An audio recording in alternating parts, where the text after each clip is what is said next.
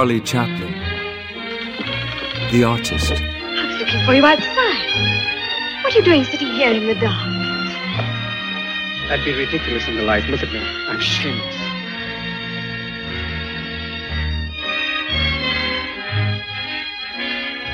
The Tramp.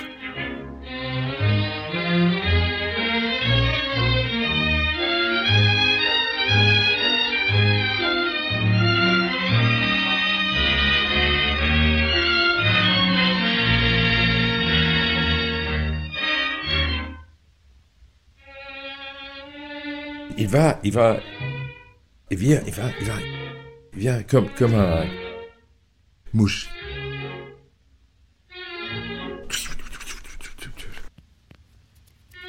C'est impossible à l'attraper. Chaplin est, est, est- he's a kind of a, a weird little person.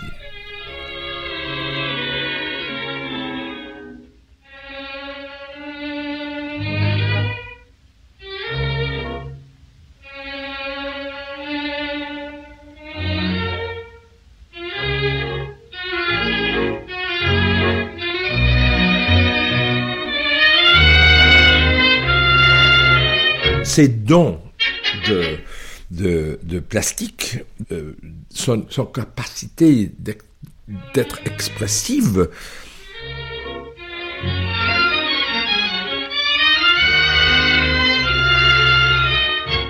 étonnant, absolument, absolument étonnant. Simon Callow. L'esprit et le corps sont le, le même. Et c'est très, très... c'est pas commun, ça. Pas du tout. Il n'avait pas des euh, difficultés d'exprimer ce qu'il pensait. S'il allait voir des amis ou quelque chose comme ça, il, était toujours euh, en performance ça ne cessait pas. C'était euh, comme un compulsion de jouer de tout le temps, tout le temps, tout le temps. En anglais, on dit he was always on. On stage, sur scène.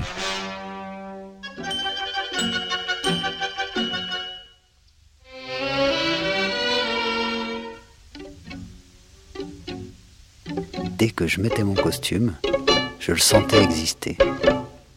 C'était un être vivant. J'étais libre. Tout ce que je voulais faire, je le faisais. C'est comme ça qu'est né le personnage.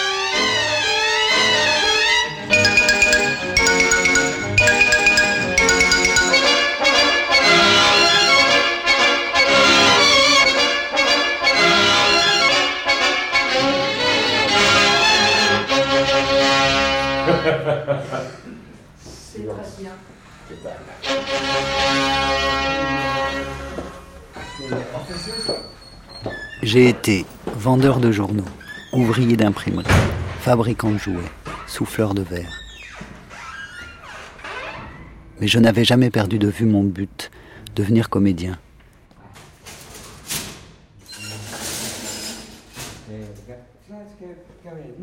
Entre deux petits boulots, j'attendais dans un coin, près de la porte de l'agence de théâtre, en m'efforçant de dissimuler mon costume élimé et mes chaussures légèrement déformées au bout des pieds.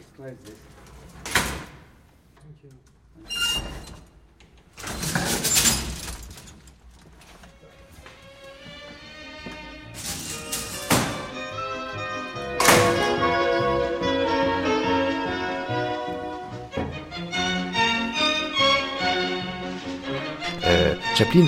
Avait joué dans les rues, il avait dansé dans les rues, il avait fait des petits numéros. Il savait que la seule raison pour laquelle il était là, c'était pour que les gens s'agglutinent autour de lui et lui jettent des pièces.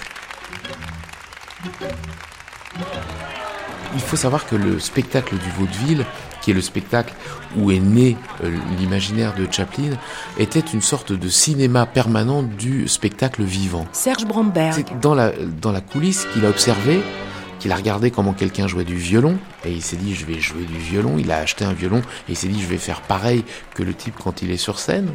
Donc c'est tout ce qu'il a vu, observé pendant son enfance, et essentiellement des gens qui se donnent en spectacle et des gens dans le public qui rient, euh, qui a inspiré Chaplin et qui a, je crois, forgé la dynamique même de son cinéma.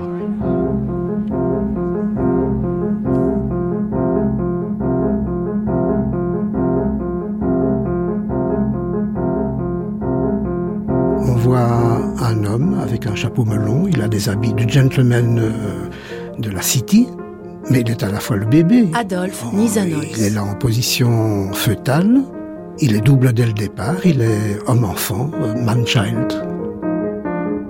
Charlot est né. Dans les films, il n'a pas de nom, c'est Charlot. On ne sait même pas d'où il vient, euh, il n'a pas de famille dans, dans les films. On ne sait pas où il va, et il vit dans le présent, moment après moment. Et d'ailleurs, dans les films de Charlie Chaplin, vous n'avez pas de flashback, pratiquement pas. Comme s'il n'avait pas de souvenirs. Et il n'a pas de famille, il n'a pas de passé. euh, il, il est dans le, dans le moment du maintenant. Iketnunk, comme on dit. Ici et maintenant. Quand il, il, il est sur scène, par la danse, son corps est allégé. Et il a donc un, un corps de rêve. On, le voit traverser la scène, vivre devant nous comme s'il était, euh, malgré ses, gros godillots, on dirait qu'il n'a pas, euh, qu'il n'a pas les pieds sur terre, il rêve continuellement. Et les mouvements de danse subliment son corps. Même son visage danse. Avec ses sourcils, ça danse autant que ses godillots.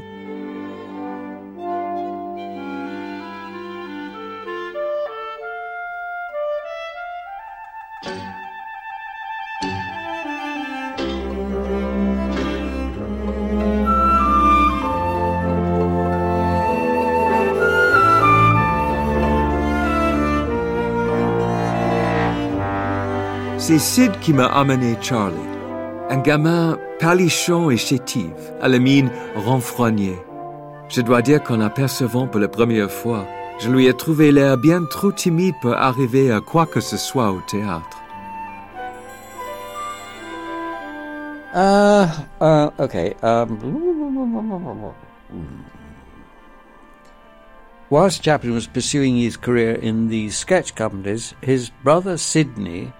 Uh, Pendant que Chaplin gone beyond poursuivait sa carrière dans diverses troupes uh, de vaudeville, with Fred Carnot's Speechless Comedian. son grand frère Sidney l'avait en quelque sorte devancé en trouvant du travail dans la compagnie Les Speechless Comedians de Fred Carnot. David Robinson. Fred Carnot uh, était un personnage extraordinaire. C'était le grand impresario de Uh, l'époque pour le he musical. Il avait plusieurs compagnies qui tournaient en même temps, uh, et tout près de l'hospice de Lambeth, là où Chaplin avait séjourné enfant, il avait installé sa Fun Factory. C'était deux maisons qu'il avait réunies And everything was prepared there. He had rehearsal rooms, he had et dans lesquelles il avait fait construire un atelier pour peindre les décors. Tout se préparait là. Il y avait une salle de répétition, des ateliers de confection pour les costumes, des pièces pour la construction des décors, il y avait tout. uh, Les comédiens y préparaient leurs sketchs, ils répétaient, répétaient, répétaient, jusqu'à ce qu'ils soient au point.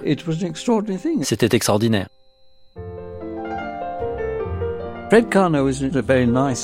Carnot them n'était pas un tendre. Il tyrannisait les comédiens, leur criait dessus, les sifflait quand uh, il ne les trouvait pas bons. Mais il faut uh, bien reconnaître qu'il les préparait remarquablement bien. Pas seulement Chaplin d'ailleurs, mais tous ceux qui travaillaient avec lui, comme Stan Laurel de Laurel et Hardy. Tous étaient d'accord pour dire à quel point Carnot était une excellente formation. Um, Même si c'était aussi un uh, cauchemar. Chaplin that, uh, Chaplin a toujours dit qu'il avait um, beaucoup appris avec Carnot. uh, Notamment le sens du rythme et le sens des contrastes. Par exemple, si une scène était loufoque, Carnot demandait à ce qu'elle soit accompagnée d'une superbe musique romantique pour en accentuer le ridicule. Um, uh, Tout le monde reconnaissait devoir énormément à Carnot. Le soir de la première, j'avais les nerfs tendus comme des ressorts. J'avais eu l'idée d'entrer en scène en tournant le dos au public. De dos, ma mise était impeccable. Redingote, haute forme, canne, guêtre, le type même du méchant de l'époque édouardienne. Et je me suis retourné en montrant mon gros nez rouge. On a entendu un rire. J'ai haussé les épaules de façon mélodramatique, et puis j'ai traversé la scène en zigzagant. Avant de trébucher sur une altère, ma canne s'est prise dans un punching ball et a rebondi et m'a giflé le visage. J'ai adopté une démarche arrogante et chaloupée et je me suis donné un coup de canne sur la tempe. Nouveau rire. J'étais détendu et inventif.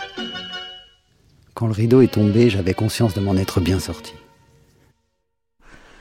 Chaplin quickly became a star and, Chaplin uh, est ainsi rapidement devenu in, une star. uh, 1910, when, uh, Carnot En 1910, regularly sent, uh, uh, Carnot envoyait régulièrement des compagnies en Amérique faire la tournée des vaudevilles.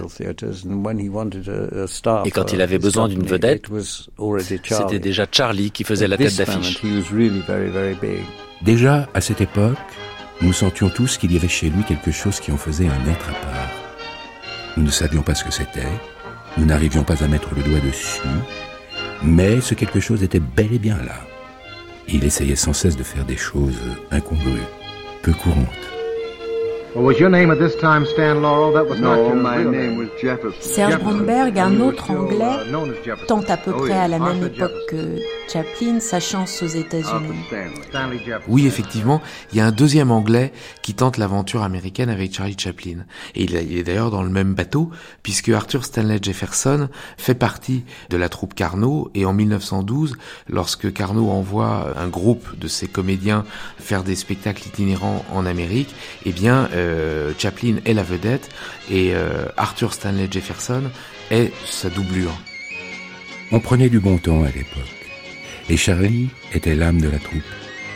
Nous partagions la même chambre, et bien des fois nous nous y faisions à manger. Je faisais frire les côtelettes, et Charlie, lui, était assis tout près et jouait de la mandoline. Quoi que nous fassions, c'était Charlie qui menait la danse.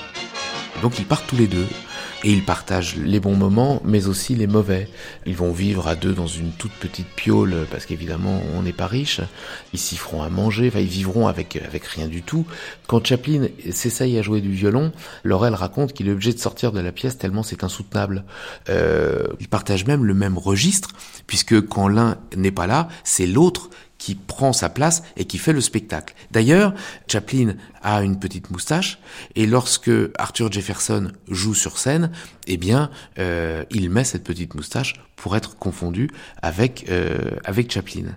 Sauf que voilà, à la fin de l'année 1913, un producteur qui s'appelait Max Sennett cherche une nouvelle vedette pour son studio, une vedette comique, puisque Fred Mace va partir. Chaplin va rencontrer Sennett et dès 1914, il fait le choix d'abandonner la scène et de partir vers euh, des aventures cinématographiques. C'est ainsi que le premier anglais à faire euh, carrière et fortune dans le cinéma américain est Charlie Chaplin. Évidemment, Arthur Jefferson se retrouve à récupérer le rôle de Chaplin et dès 1917, Arthur Stanley Jefferson change de nom, il devient Stan Laurel.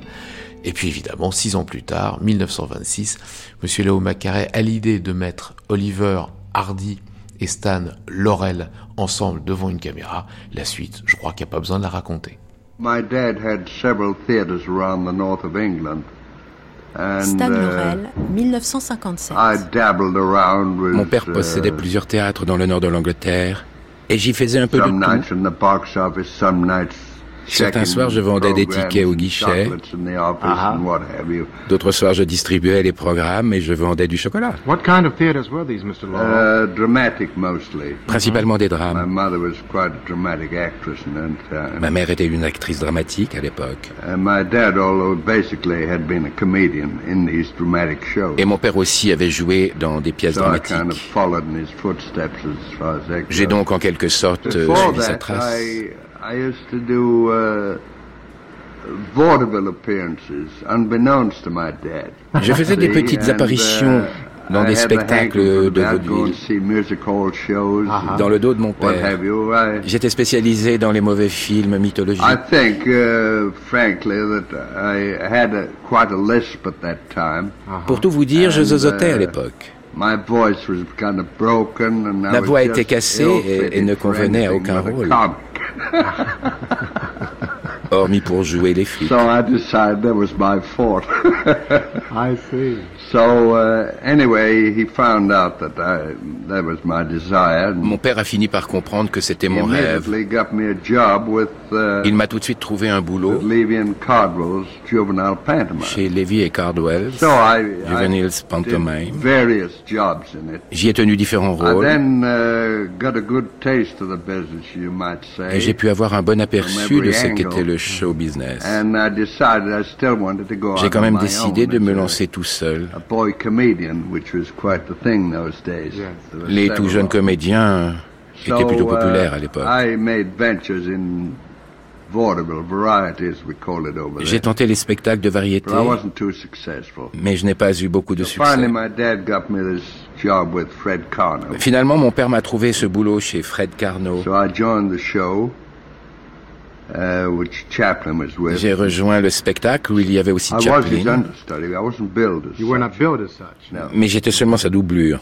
So anyway, uh, just before Et we puis quelques semaines avant qu'on ne parte en Amérique. Ils ont voulu monter un nouveau Chaplin turned the spectacle. Chaplin a refusé le He rôle. Uh, a Il n'aimait pas ce spectacle qui s'appelait Jimmy the Fearless. La première était prévue pour le lundi suivant. À la toute dernière minute, Carnot m'a mis sur le uh, rôle. On. Uh, On est allé jouer à l'hippodrome de West Ealing à Londres. Et le spectacle a été un succès. Well, Chaplin sat in Mais après avoir assisté deux ou trois fois au spectacle, Chaplin a finalement décidé qu'il aimait le rôle. Du coup, j'ai été relégué dans les chœurs.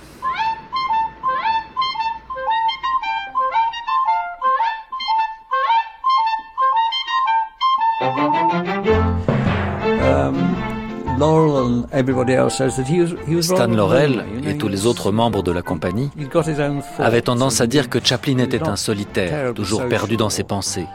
Uh, qu'il n'était pas particulièrement sociable. the- Mais Stan Laurel raconte aussi que le soir de la dernière représentation de Chaplin avec la compagnie, alors qu'il s'apprêtait à la quitter pour le cinéma, wings crying. il l'avait vu pleurer seul dans les coulisses. Si c'est vrai, c'est adorable. I'm going to excuse myself and go to the toilet. Is that all Je vous prie de m'excuser, je vais devoir me rendre aux toilettes.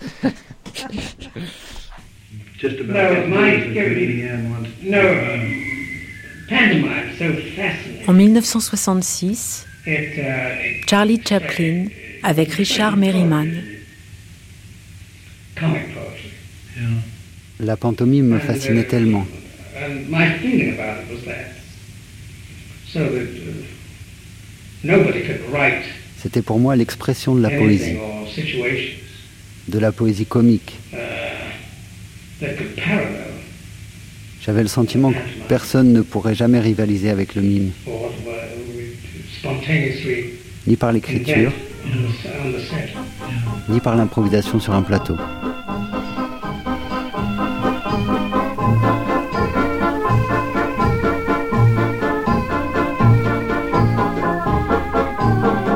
Entre nos représentations, Chaplin allait au cinéma.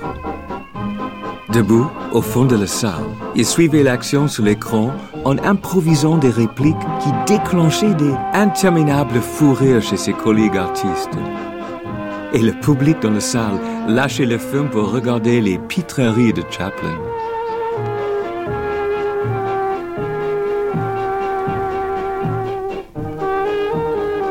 David Robinson, vous vous rappelez la première fois que vous avez rencontré Charlie Chaplin? À vrai dire, je préférerais commencer par la première fois que j'ai vu Chaplin. Mon père avait vu tous ses premiers films. C'était en 1914. Les enfants ne connaissaient même pas encore son nom. Ils l'appelaient Dummy, l'idiot. Ils disaient Hé, il y a un nouveau film de Dummy qui sort cette semaine. Et ils se précipitaient tous pour aller le voir. Ce cinéma du, début, c'est un, c'est un genre d'ailleurs plutôt forain euh, qui est là pour divertir un public plutôt populaire. Euh, c'est les, fameux Nickelodeon, les, les cinémas de, de 5 sous. Et euh, ce premier public très très populaire rit beaucoup à, l'humour plutôt troupier, aux attitudes plutôt grossières de ce premier Chaplin. Je ne veux pas tourner le dos au public des cinémas à 5 sous. Je ne souhaite pas faire des films qui seraient projetés dans des salles où l'entrée serait supérieure à cette somme. Je fais partie des petites gens et je travaille pour eux plus que pour toute autre classe sociale.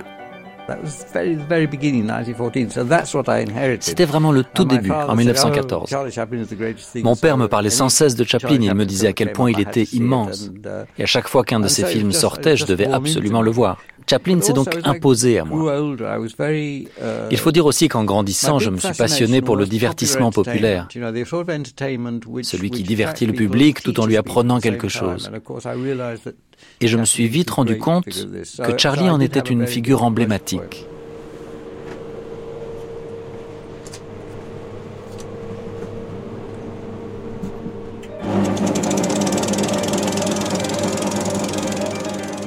Chaplin naît avec le, cinéma et va accompagner euh, dans cette traversée du siècle l'évolution du cinéma.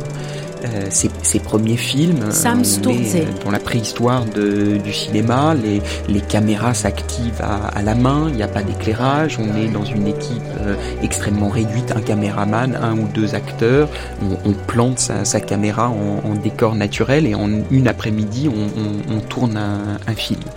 Et euh, la première, les, la premier studio de production pour lequel travaille Chaplin, la, Keystone, est connu pour euh, ressorts récurrents. Les films sont toujours montés de la même manière, il n'y a pas de scénario, on finit en apothéose par une course-poursuite, on a les tartes à la crème, et puis des personnages très euh, stéréotypés.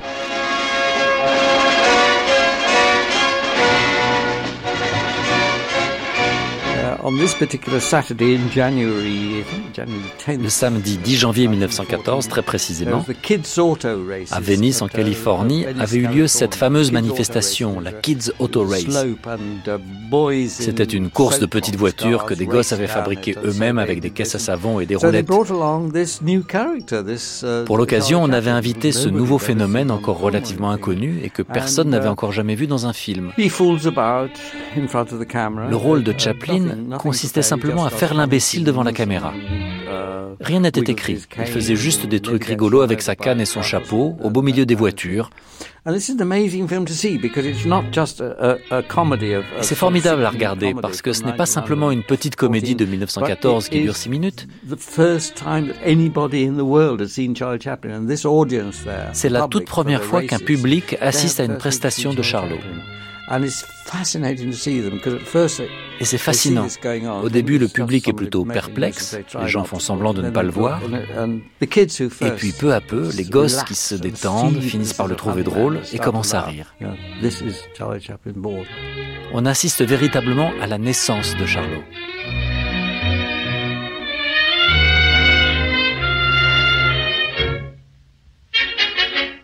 Le spectateur qui sort du public, c'est bien évidemment Charlot, attiré par la, caméra, qui vient perturber le travail des, réalisateurs.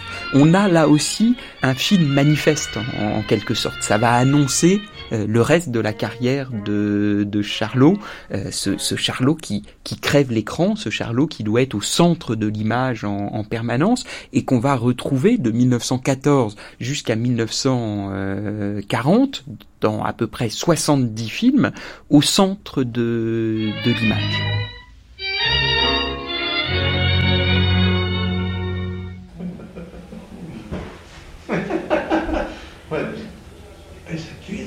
People on Wall Street, every, in every office building, these everybody, the, the brokers and everything. Je me souviens, c'était quand j'ai vu l'ampleur que ça prenait à Wall Street.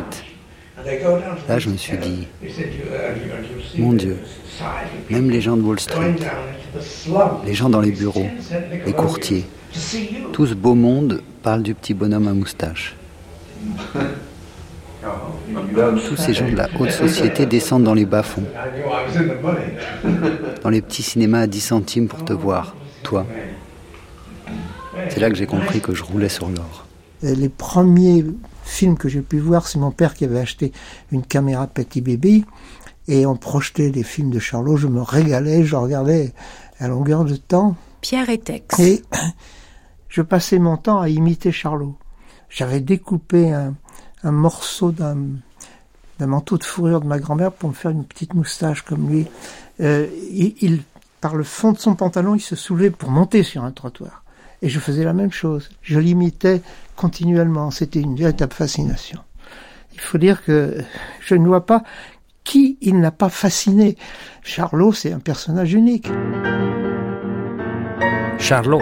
C'est peut-être Charlot Paty. Charlot, c'est le grand homme magique qui fait rire pendant que vous le pensez. J'étais très petit, je comprenais pas tout. Le solitario, le vagabondo, l'homme qui, qui nous a fait rire tous.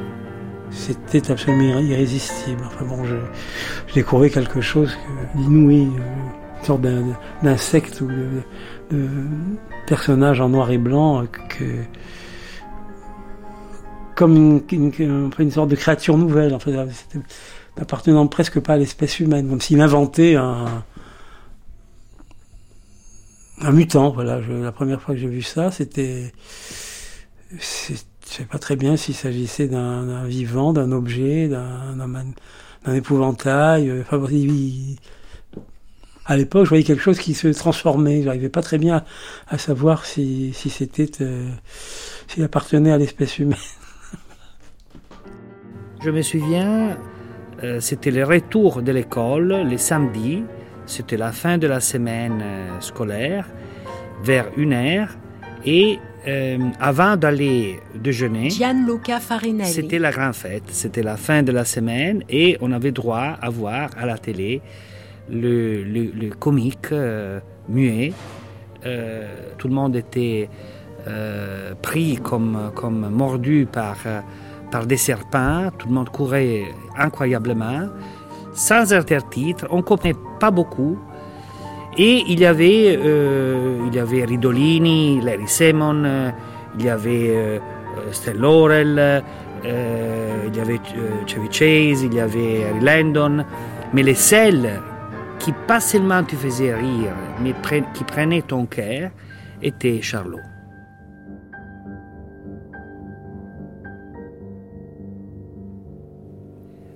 Pour moi, Chaplin a été toujours un contemporain.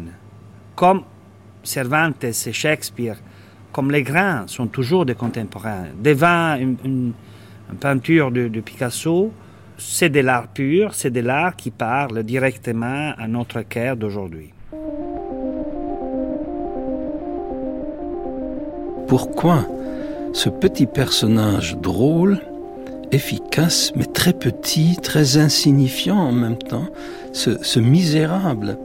Pourquoi il touche quelque chose de très profond? Manfred Flügge.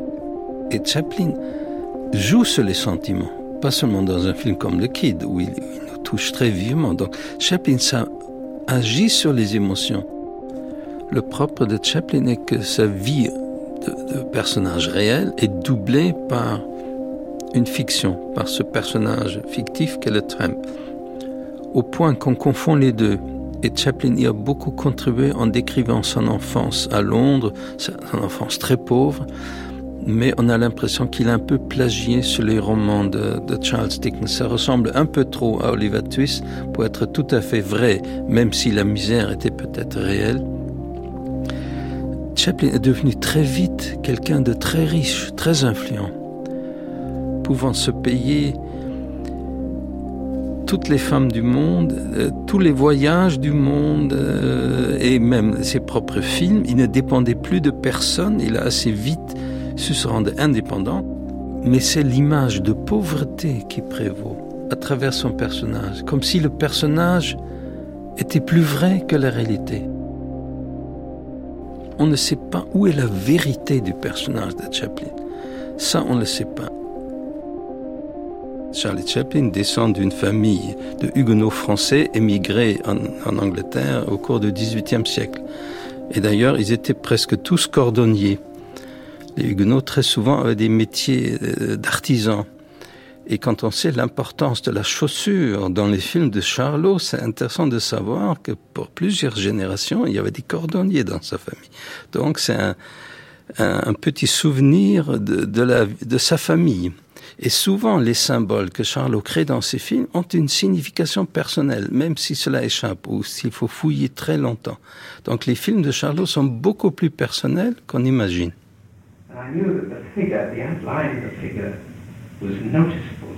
Ce que j'ai toujours eu en tête, c'était une silhouette, une allure reconnaissable entre toutes.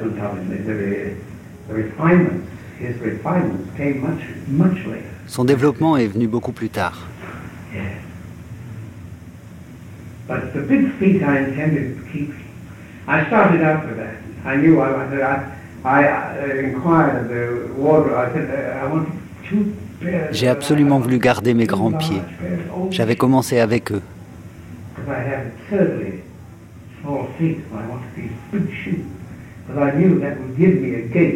J'ai demandé à la costumière de me trouver deux vieilles paires de grandes godasses parce que j'ai des pieds ridiculement petits. Et je savais que si j'essayais d'être gracieux, ce que je suis naturellement, si j'essayais d'être gracieux dans des chaussures trop grandes, cela me donnerait une démarche euh, irrésistiblement comique. When I was growing up, I thought, my God, if I could get a Chaplin autograph or you know, anything. Tous les clowns veulent une silhouette. Des éléments magiques. Il disait d'ailleurs qu'en prenant la canne, en mettant sa moustache, il sentait ce qu'allait devenir son personnage. C'était comme une part de lui-même. En 1914, il vient d'arriver à la Keystone. Il a une intuition extraordinaire il se compose une silhouette. souliers. Et il en trouve une qui est universellement connue et qu'il a gardée de 1914 jusqu'à 1940. Canne, la canne. Il y a quelques uh, années, j'étais devenu ami avec Jim Epizale, qui tenait une brocante dans le New Jersey. Bruce Lawton.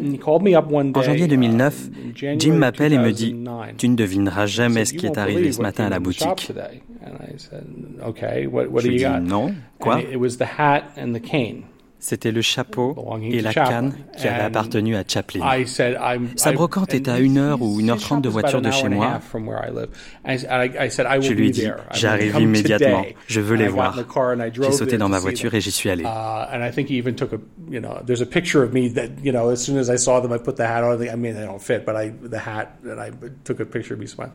Um, Ce chapeau était assez facile à identifier. Uh, Il y avait une petite étiquette signée par Chaplin.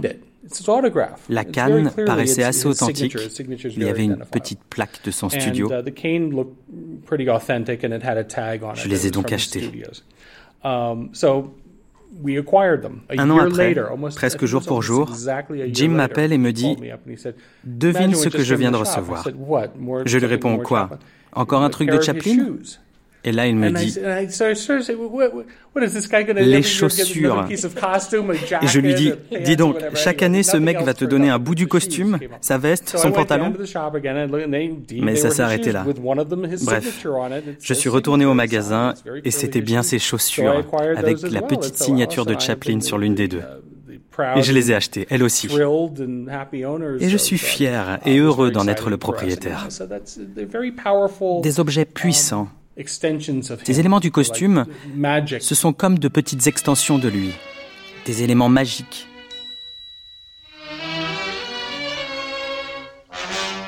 C'est là, le moment euh, euh, magique, euh, le moment essentiel de chaque acteur qui veut créer un archétype, une essence de la condition humaine.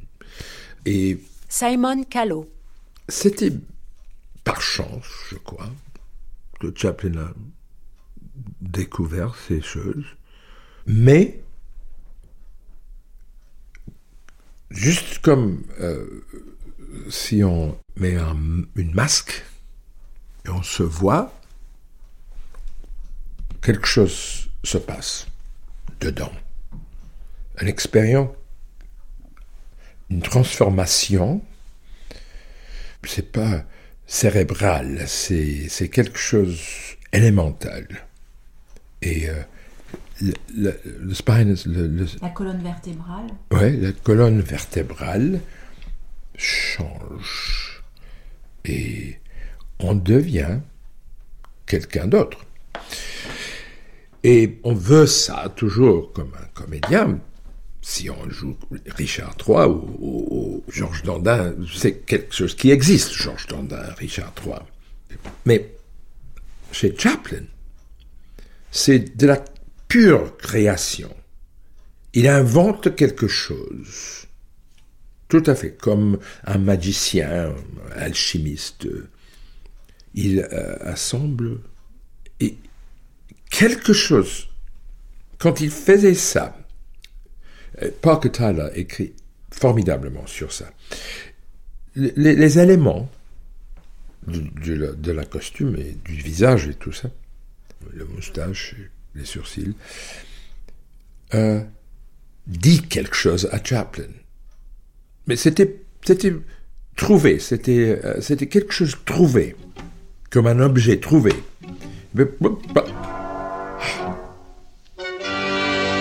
Chaplin et Charlot, c'est une euh, longue histoire. Comment Chaplin euh, a-t-il fait naître Charlot?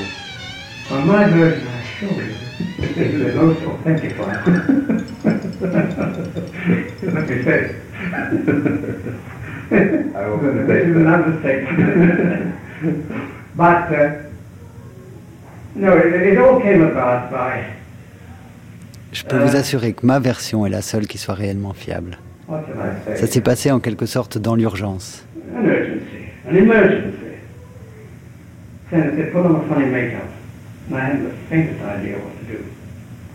No preconceived ideas. I went to the dress department.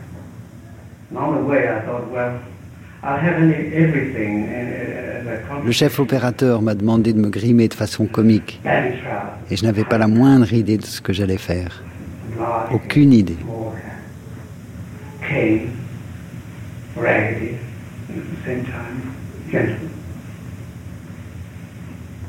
And then uh, my face, uh, as uh, I told you, was je me suis dirigé vers les ateliers de costumes et en chemin, je me suis dit, bon, qu'est-ce qu'il faut? C'est que tout soit complètement paradoxal. Des pantalons bouffants, une veste trop étroite, un petit chapeau pour ma grosse tête, une canne. Bref, un vrai gentleman en guenilles.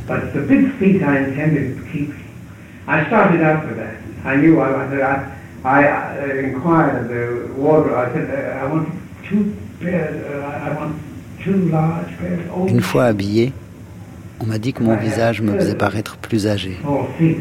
Mais je savais que ce n'était pas mon visage. Ce n'était pas un visage vieux. C'était un visage triste.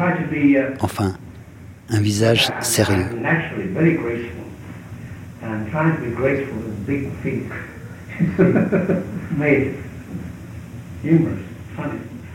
Cette silhouette, elle est composée de plein de contradictions. Adolphe Nizanols. Le haut, plutôt aristocratique avec son chapeau melon. Charlot, c'est le pauvre face aux policiers, face aux banquiers, face aux dictateurs, face aux aristocrates, face aux bourgeoises snobinardes dont Charlie aimait beaucoup se moquer. Et le bas qui semble plutôt clodo.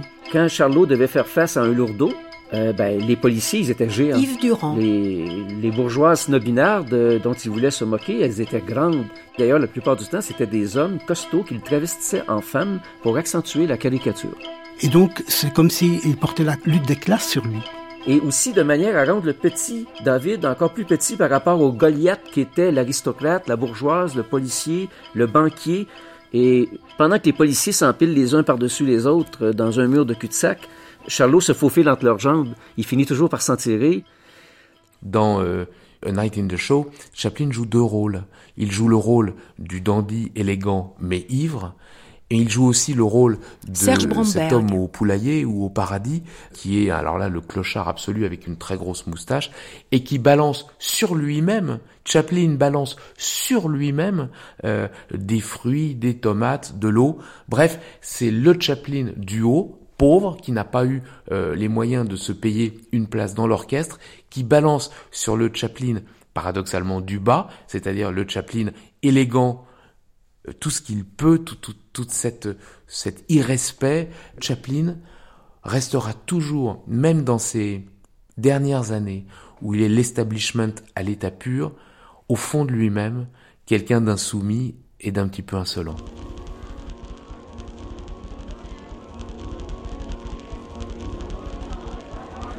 Un dandy, Pierre Paché, dites-vous, c'est quelqu'un qui se distingue ou qui ne veut pas être confondu.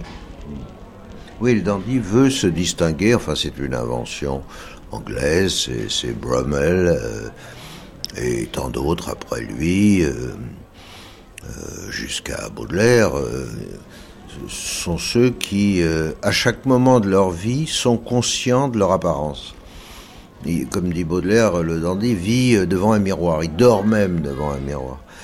Et le personnage de Chaplin, aussi euh, misérable qu'il soit, a cette conscience de soi qu'on pourrait juger euh, prétentieuse ou qui marquait une différence absurde. Non, quand, on rapproche sous, sous le, signe du dandisme Chaplin de Baudelaire, par exemple, je sais pas, ou de Byron, enfin aussi bizarre que ça puisse paraître. Alors on voit que un type de, un type de beauté apparaît, comme dit Baudelaire, qui est essentiellement lié au malheur, qui n'est pas triomphant et qui, qui, qui nous touche d'une façon euh, nouvelle. Les personnages de Beckett, même ceux de En attendant Godot, on pourrait les prendre pour des vagabonds, euh, avec les chaussures attachées par des ficelles. Et en réalité, ils ont eu un passé, ils ont un passé, ils ont été, euh, ils ont eu une éducation, ils ont de la culture. Ils sont simplement déchus, ils sont tombés en bas de la société. Et euh, le personnage qu'on appelle en français Charlot, Charlie, il est lui aussi par son habillement, par ses façons de parler, par ses manières, il porte en lui cette euh, élégance euh, déchue. Et ça se voit dans le fait qu'il a, par exemple, le fait qu'il ait un chapeau melon, comme les personnages de Beckett. Le chapeau melon veut dire quelque chose. Bien sûr, en Angleterre, beaucoup de gens euh, portent un chapeau melon, mais des employés aussi. Mais le chapeau melon, chez lui, va avec un col cassé, euh, éventuellement un nœud papillon. Donc il n'est pas du tout négligé. Il n'est pas, euh, il est simplement euh, appauvri dans sa politesse en particulier. Il est souvent plongé dans un monde social dans lequel il, n'y a pas de civilité. C'est le monde des vagabonds, c'est le monde de la police, c'est le monde des brigands, des chercheurs d'or des passagers clandestins et parmi eux, il respecte des usages. Par exemple, l'usage qu'il fait de son chapeau melon, une façon de le soulever qui peut paraître, qui, fait rire, mais qui est le souvenir intact d'une politesse. quiconque le croise a droit à, cette salutation raffinée. Je crois que ça fait de lui un être à part, mais le, souci qu'il a de, dans son comportement de maintenir une certaine façon de se comporter, c'est le souci de la dignité. C'est-à-dire, aussi bas qu'on tombe, une dignité. Pardon, c'est les Chinois. Je m'excuse, euh, il faut vivre avec les Chinois. Ils baissent leur rideau de fer, euh, entre qui sépare le monde communiste du monde euh, libre. Ils font ça plusieurs fois par jour. Donc il faut attendre.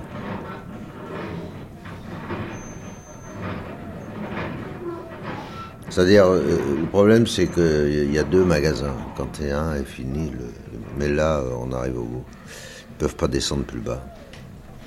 Aussi bas que tombe le personnage et, chacun de nous dans la déchéance, il maintient un certain sens de sa dignité qui consiste à essayer d'être propre dans un monde sale, qui consiste à essayer d'être bien habillé quand on n'a rien pour s'habiller, qui parce que parce que tout être humain a droit à être distingué. Être distingué, c'est pas vouloir se distinguer de la foule, c'est vouloir être humain, à la différence de l'homme de la foule qui qui qui s'avachit, qui s'avilit qui devenant semblable à tout le monde ne ressemble plus à rien.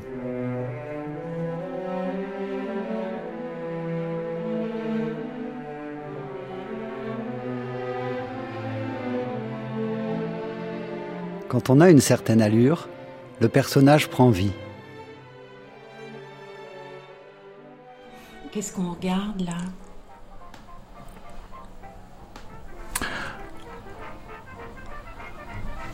C'est pas ça.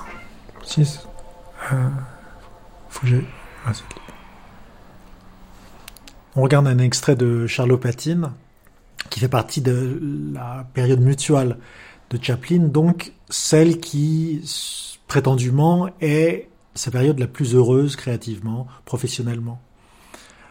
Alors, euh, Charlot, après quelques mésaventures en tant que garçon de café, se fait passer pour un gentleman et tombe, on ne sait comment, par euh, enchantement dans cette patinoire de patin roulette qui va lui donner l'occasion de séduire la belle Edna Purviance, sa compagne de l'époque et vedette de tous ses films.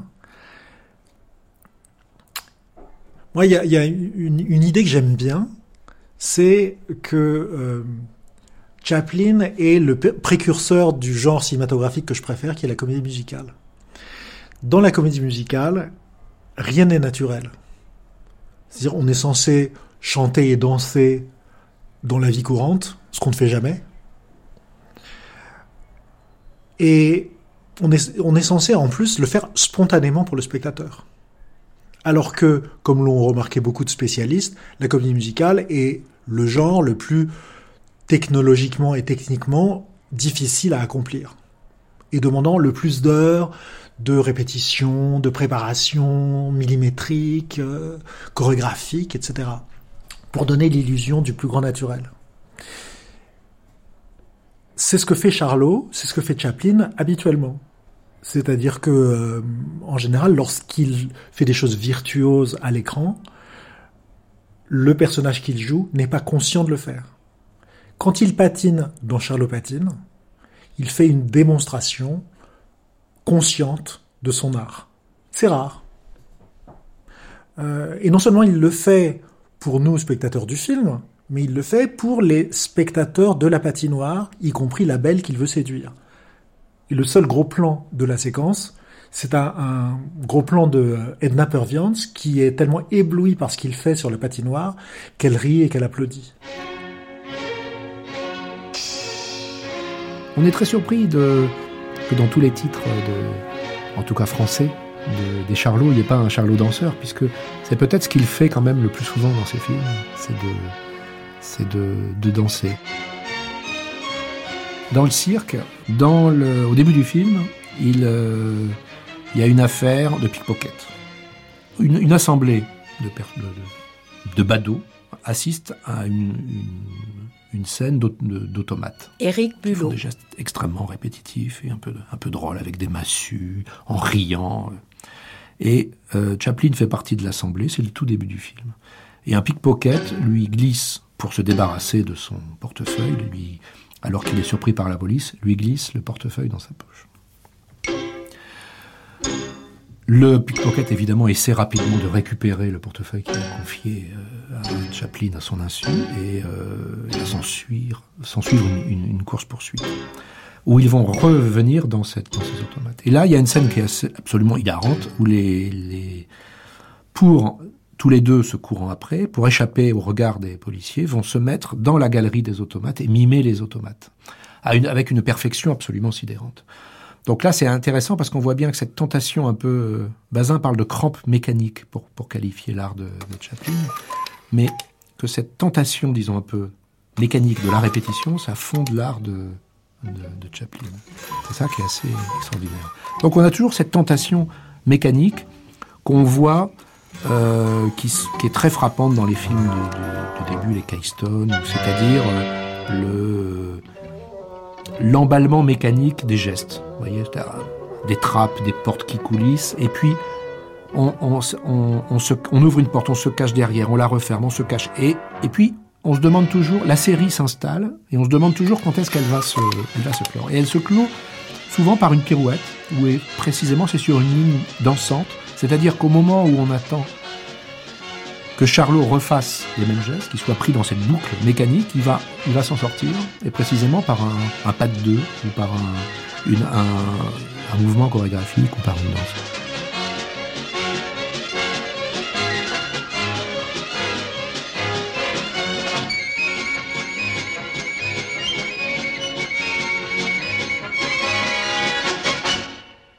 J'ai vu peu de génies à travers le monde, et Nijinsky était l'un d'eux.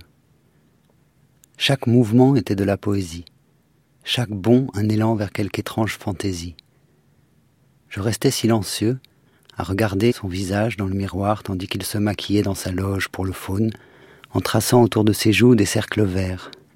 Ce personnage de Charlot, c'est pas simplement une apparence physique, c'est aussi euh, une, une, capacité à se mouvoir dans le dans l'espace. Et euh, ça, c'est ce que c'est ce que permet le, le cinéma. Euh, Charlot, ça va être aussi un, un, corps en mouvement, une démarche particulière, cette démarche en, en, canard, pied un peu un peu ouvert, une capacité à, à marcher, à, à, courir, à tourner en angle droit euh, quand une rue arrive, quasiment en, en dérapant sur euh, sur un pied et en repartant de de l'autre côté. Et petit à petit, on va s'apercevoir en, observant film après film ce, ce corps que euh, euh, Charlot se lance en permanence dans une dans une danse, dans une chorégraphie de du mouvement. Souvenez-vous du combat de boxe dans les lumières de de la ville, euh, qui deviendra très vite une danse rythmée simplement par une par une cloche.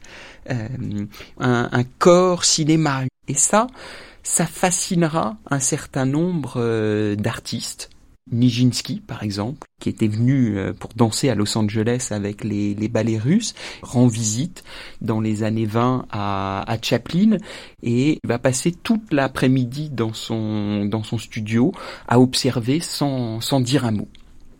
Chaplin le trouve quand même un peu un peu sinistre à tel point que ça le ça le bloque un peu et à la fin de la journée Nijinsky vient le, voir et lui dit est-ce que je peux revenir euh, demain? À la fin de la deuxième journée Nijinsky demande à nouveau à, revenir.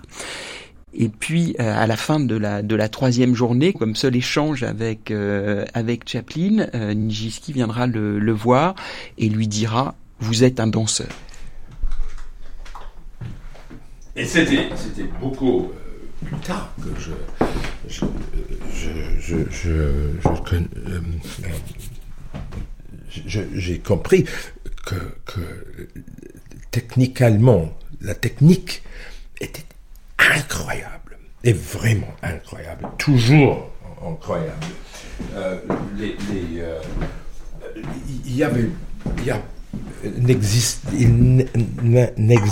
il n'existait pas un, quelqu'un du même euh, habileté. Son, corps était tout à fait disponible à impulses, impulsions, impulsions. Ouais. Et, euh, il pouvait faire. Il, n'avait pas des os comme euh, fluide, totalement fluide. Et, euh, euh, il, c'est tout à fait libre et à, à, à, la fois précise, précis, absolument exact. Et il, disait que il, ne savait pas comment ça se passe, ça se passait, parce qu'il il, il, il, était euh, possédé. Possédé. Possédé. Ouais. Ouais. Par, par, par, par l'esprit de, de, de, de euh, d'anarchie, euh, mais aussi c'était presque ballet, balletique on peut dire ça. C'est comme un. Euh, le rythme et euh, le, le la, grâce, euh, mais en même temps, toujours cherchant des, aventures, des choses, des, femmes, des, chiens, des, choses.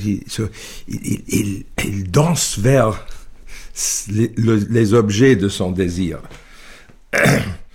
euh, c'est extraordinaire. It's not just in this. Anybody who's really good in film and movies. Tous ceux qui font du bon cinéma uh, doivent quelque chose à Chaplin.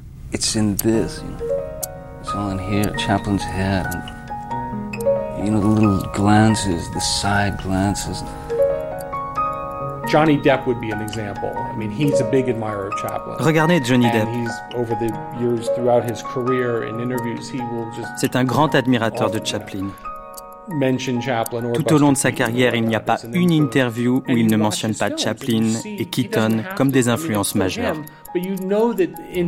Et quand on regarde ses films, ça se voit. Il a développé son propre style, mais on voit bien qu'il a tous les films de Chaplin en tête. Pour le film Benny and Joan, Johnny Depp a travaillé avec un très grand mime, Dan Kamin. Johnny voulait apprendre à faire la danse des petits pains, à tomber comme Chaplin. Et Dan Kamin a été très impressionné par le travail sans relâche de Johnny Depp, qui répétait et perfectionnait pendant des heures des gestes que Chaplin semblait faire sans aucun effort. Mais essayez vous-même de les faire. I became aware of Chaplin actually when I was a little kid.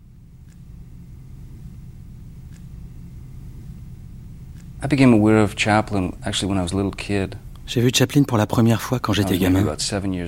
Je devais avoir 7 ans. La télévision publique passait les courts-métrages de Chaplin, de Keaton et des vieux films muets. Johnny Depp.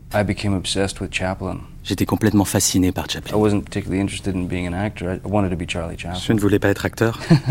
Je voulais être Charlie Chaplin.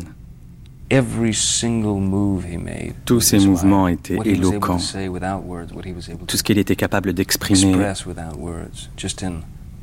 juste avec sa tête, ses yeux, son corps, le langage de son corps, tout y était.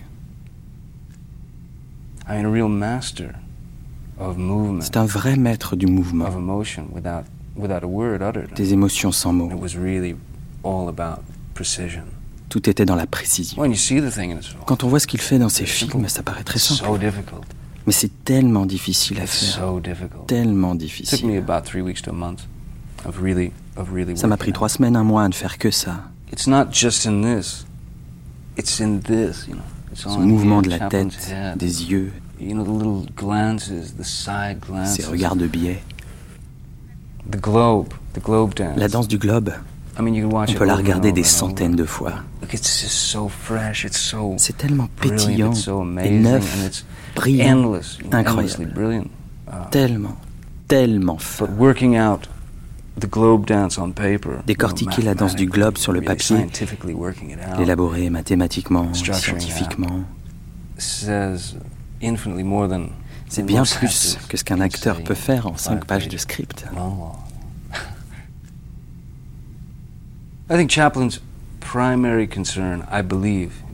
Je pense que ce que Chaplin voulait faire, c'était de faire de l'art. Je pense que le cinéma à cette époque pouvait encore être un art. C'est facile maintenant de pointer une caméra sur un acteur, de faire dire à l'acteur je t'aime et boum, couper, scène suivante. Il n'y a plus d'artisanat aujourd'hui. On n'a plus besoin d'être des artisans. Quand le parlant est arrivé, les gens disaient Chaplin est fini. C'est fini pour lui. Et pourtant, il est parvenu à faire Limelight, embrasser ses démons, ses peurs, dire au revoir à Charlot. C'est arrivé une fois, et je ne pense pas que cela puisse se reproduire.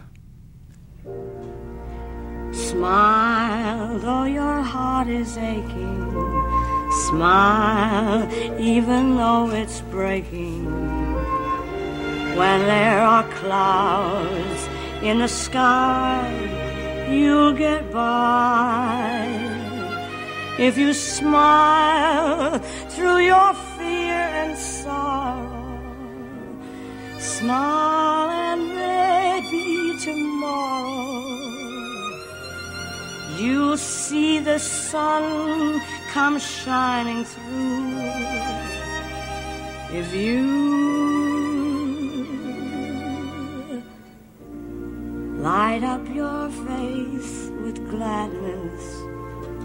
Hide every trace of sadness. Although a tear may be ever so near, that's the time you must keep on trying. Smile. What's the use of crying? you'll find that life is still worthwhile if you just light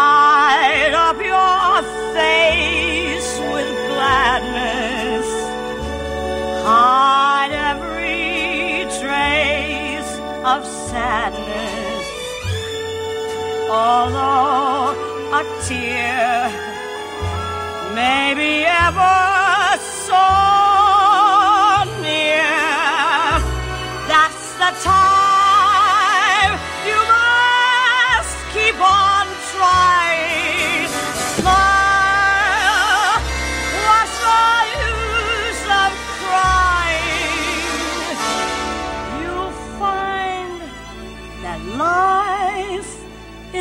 still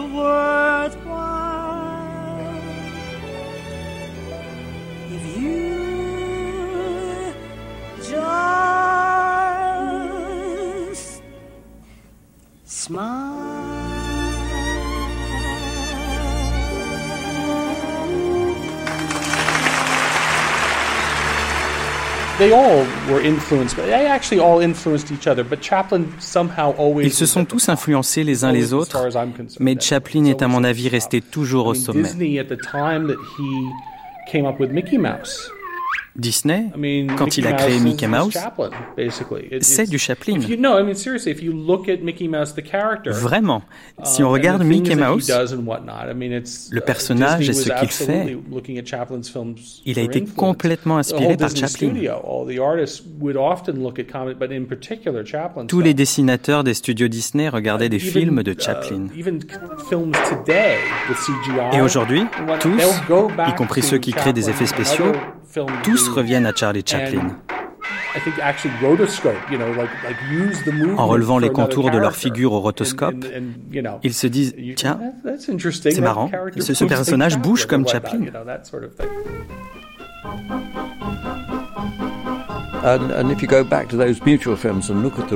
Quand on voit Charlot patine,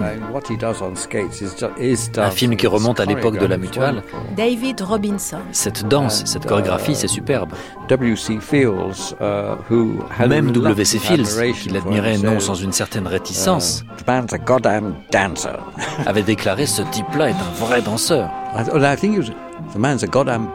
Je crois même qu'il avait dit ce type est un vrai danseur de ballet.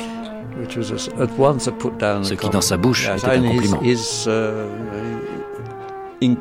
Chaplin était incroyablement gracieux. Et c'est précisément parce qu'il était aussi gracieux qu'il pouvait être aussi burlesque. Sa beauté, euh, sa beauté est une beauté masculine, mais qui est pétrie de féminité, qui est, qui est gracieuse. Pierre Pachet. Euh, pas simplement parce qu'il danse, mais parce que dans tous ses gestes, dans son maintien, le maintien de son corps, on voit une des quelque chose de de courbe, de, de curviligne presque, qui est évidemment féminin. Il a une façon de s'asseoir sur une table en croisant les genoux et en prenant un air un peu maniéré, coquet. Euh, la façon dont il utilise ses mains aussi est très féminine. Euh, cette féminité, elle me frappe euh, comme, comme un élément de séduction parce qu'il est attiré par les femmes, il, il, cherche à leur plaire, par un élément qui est précisément féminin. Qu'un homme utilise la féminité comme moyen de séduction euh, dans une relation hétérosexuelle, euh, c'est nouveau, c'est sidérant, euh, c'est inoubliable. Vous dites il va vers elle en se mettant du côté des filles. Est-ce que cette composante fait partie intégrante de ce que vous appelez la sensibilité moderne de Charlot? Son, attitude promet quelque chose d'autre que la pure et simple cupidité ou rapacité euh, des, prédateurs qui entourent ces femmes. Elle tient à une, à vertu du cœur, c'est-à-dire que c'est ça qu'il propose Chaplin depuis le début, même dans les, les burlesques, même dans les films les plus brutaux, il y a cette délicatesse du cœur. Euh, on a affaire là un personnage d'une qualité euh, morale hein, qui donne espoir dans, ce que peut être, par exemple, une relation amoureuse. Il avait cette bisexualité. Il était très féminin. Simon Callow. Très, très mince et très. Délicat Délicat, mais euh, euh, fluide, passive, quelquefois. Presque lascif. Oui, c'est ça. Flirt un peu coquette. Elle était très coquette. Dragueur. Dragueur. Euh, euh, avec la, caméra, parce qu'il avait toujours une relation avec le caméra. Euh, il nous regarde vraiment. Il est presque féminin. Et ça, c'est très provoquant pour les, les hommes comme ça. Les, les... Chaplin, il vient de la scène, donc il a sa troupe, donc tout le monde jouait, il y avait, on interchangeait les rôles, un comédien pouvait jouer deux, trois, quatre personnages. Et euh, il a évidemment euh, joué des rôles de femmes. Il y a un court métrage, il s'est déguisé en tant que femme. Nous sommes dans la chambre de sa compagne. Elle lui donne des vêtements, il se déshabille. Euh, il y a un moment troublant, tous les deux oublient qu'il avait encore la moustache. Il est habillé comme une femme, ils sortent, il a sa moustache. Et là, on est vraiment... Euh, le féminin et le masculin se marient.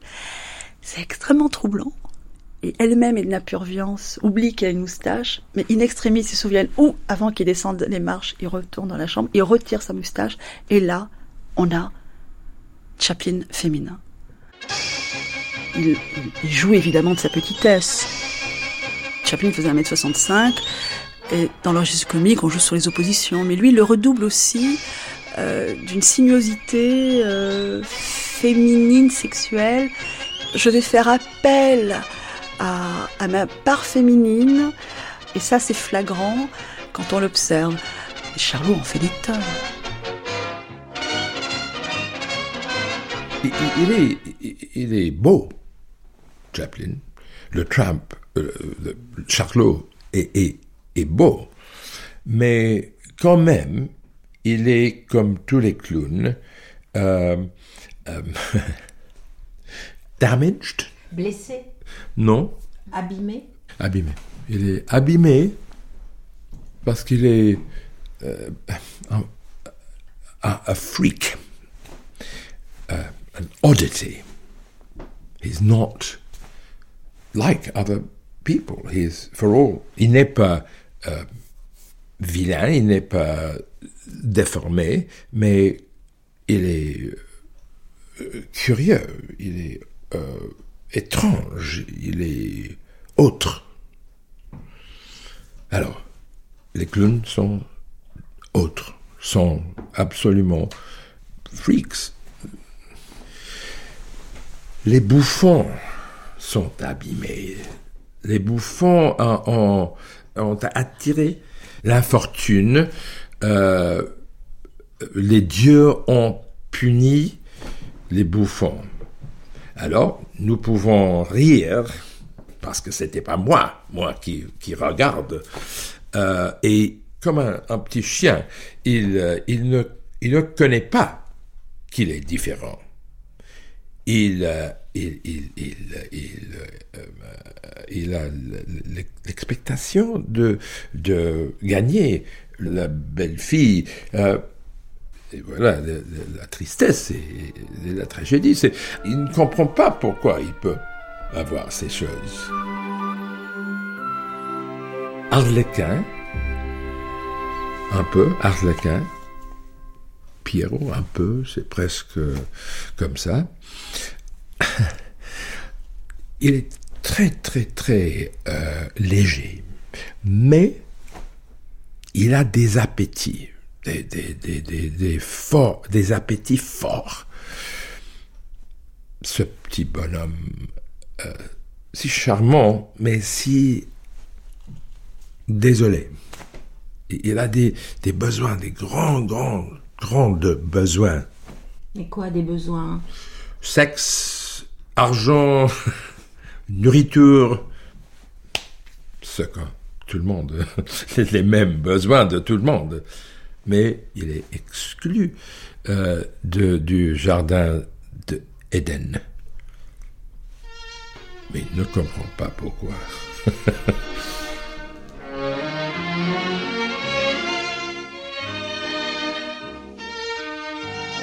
Euh, le, le, premier Charlot, donc celui qui apparaît au, au début de, de, ce siècle, alors que le cinéma en est à ses débuts. Sam Sturze. Et un personnage marqué plutôt de la, de la vilainie, euh, de la méchanceté. Une, une, grimace vient marquer son, son visage. Le personnage n'est pas sympathique et il le marque facialement les, gags les plus euh, récurrents sont d'une goujaterie euh, absolue. Il n'hésite pas à, donner des coups de pied aux fesses à ses, partenaires euh, féminines. On le voit dans l'un de ses films armé d'une petite épingle et s'amuser à piquer absolument tout le monde de manière assez, assez sournoise.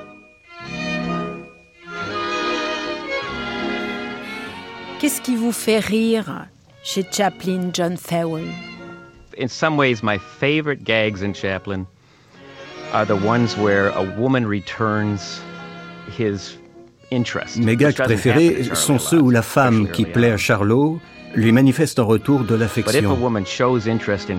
Ce qui ne lui arrive pas souvent, surtout dans ses premiers films. Et Charlot, quand une femme lui témoigne de l'intérêt, il devient complètement fou.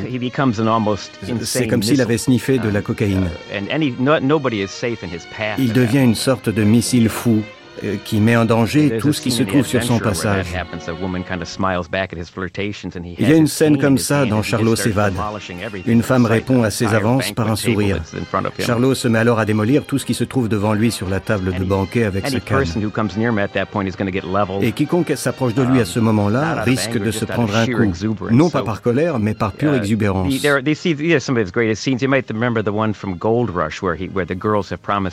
Une des plus grandes scènes de La rue est vers est celle où la jeune fille lui a promis de revenir pour la nuit du Nouvel An. Um, Il est tellement excité à cette idée qu'il réduit toute sa maison en pièces et finit assis par terre avec les plumes de son oreiller qui tourbillonnent autour de lui. Ce sont de grands moments d'anarchie et d'abandon. Et surtout de grands moments de bonheur quand une femme lui dit qu'elle l'aime.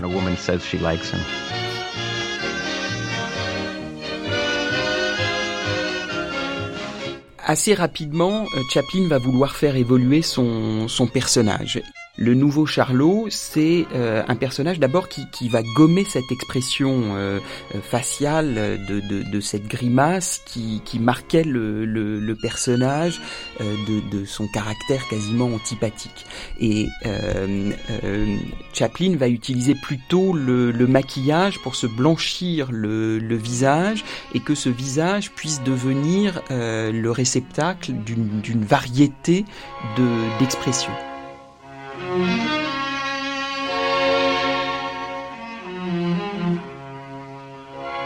Favorite moments too. Um, I don't know if you know this moment from uh, the film called The Idle Class.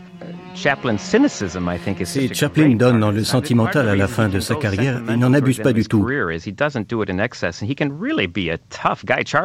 Charlot peut vraiment être dur peut être une vraie ordure, un vaurien, et peut être très um, cynique. A moment in idle class where Charlie plays a, a husband who drinks too much. And the wife, Dans Charlot et le masque de fer, il joue un mari qui boit trop. Sa femme le quitte. Charlie Charlot tourne le dos à la caméra et il baisse la tête. On dirait qu'il sanglote. Euh, son corps tout entier se met à trembler convulsivement. Et c'est seulement quand il se retourne qu'on se rend compte qu'il est en train de secouer un shaker. Son visage est complètement neutre. Il ne trahit aucune émotion. C'est l'un des moments les plus cyniques qui montre bien à quel point il peut être dur. C'est aussi un bon exemple de sa force de suggestion. Il joue beaucoup avec ce qui est hors de l'écran et ce qu'on ne voit pas. Ce sont des blagues ingénieuses où il ne fait que suggérer. L'une des choses dont je me garde le plus, c'est de ne pas trop exagérer, de ne pas trop appuyer sur un point particulier. Je pourrais tuer le rire par l'exagération, se restreindre le tempérament, les appétits, les mauvaises habitudes est une nécessité. Oh, the, the outcome of a lot of agony too. Miserable days of uh, nothing going, nothing working, the mind and anything. Mais j'en ai aussi bavé, des jours entiers, sans que rien de bon ne se passe.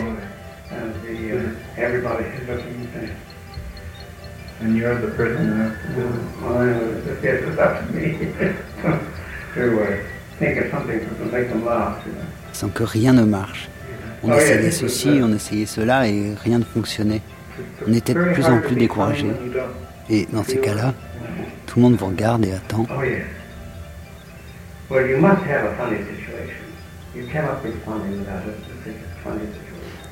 Bien sûr, on peut toujours faire le clown, trébucher, tout ça, mais il faut avant tout que la situation soit drôle.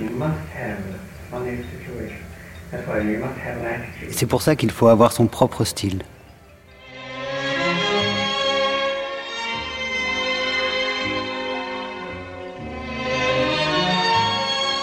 Eric Bulot, on marche beaucoup sur le fil dans les films de Chaplin.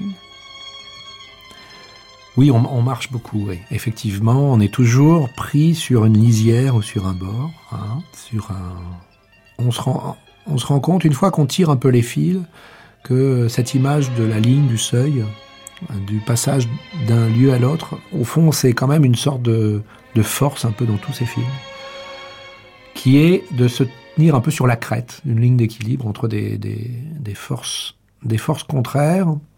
Alors, j'ai longtemps pensé que c'était effectivement entre deux registres, un petit peu, disons, dramatiques, entre quelque chose qui serait de l'ordre du, du réalisme, c'est-à-dire effectivement, il est toujours pris dans une logique où il faut échapper à la police, il faut gagner sa vie, il faut, on, est, on a comme ça des ressorts euh, tragiques, et puis souvent tragiques, en tout cas dramatiques, et puis d'un autre côté, quelque chose qui, qui est ressorti au merveilleux, où tout à coup, euh, on a euh, des échappées, onirique, visuelle, plastique, frappante.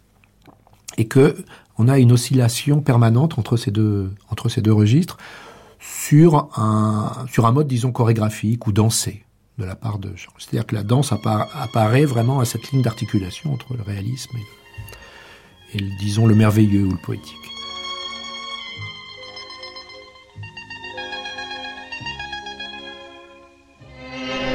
C'est pas ce qu'on pense. Le, le, début à proprement parler, c'est une chanson. C'est quoi une chanson? Eh ben voilà. en plus, ça c'est vraiment intéressant.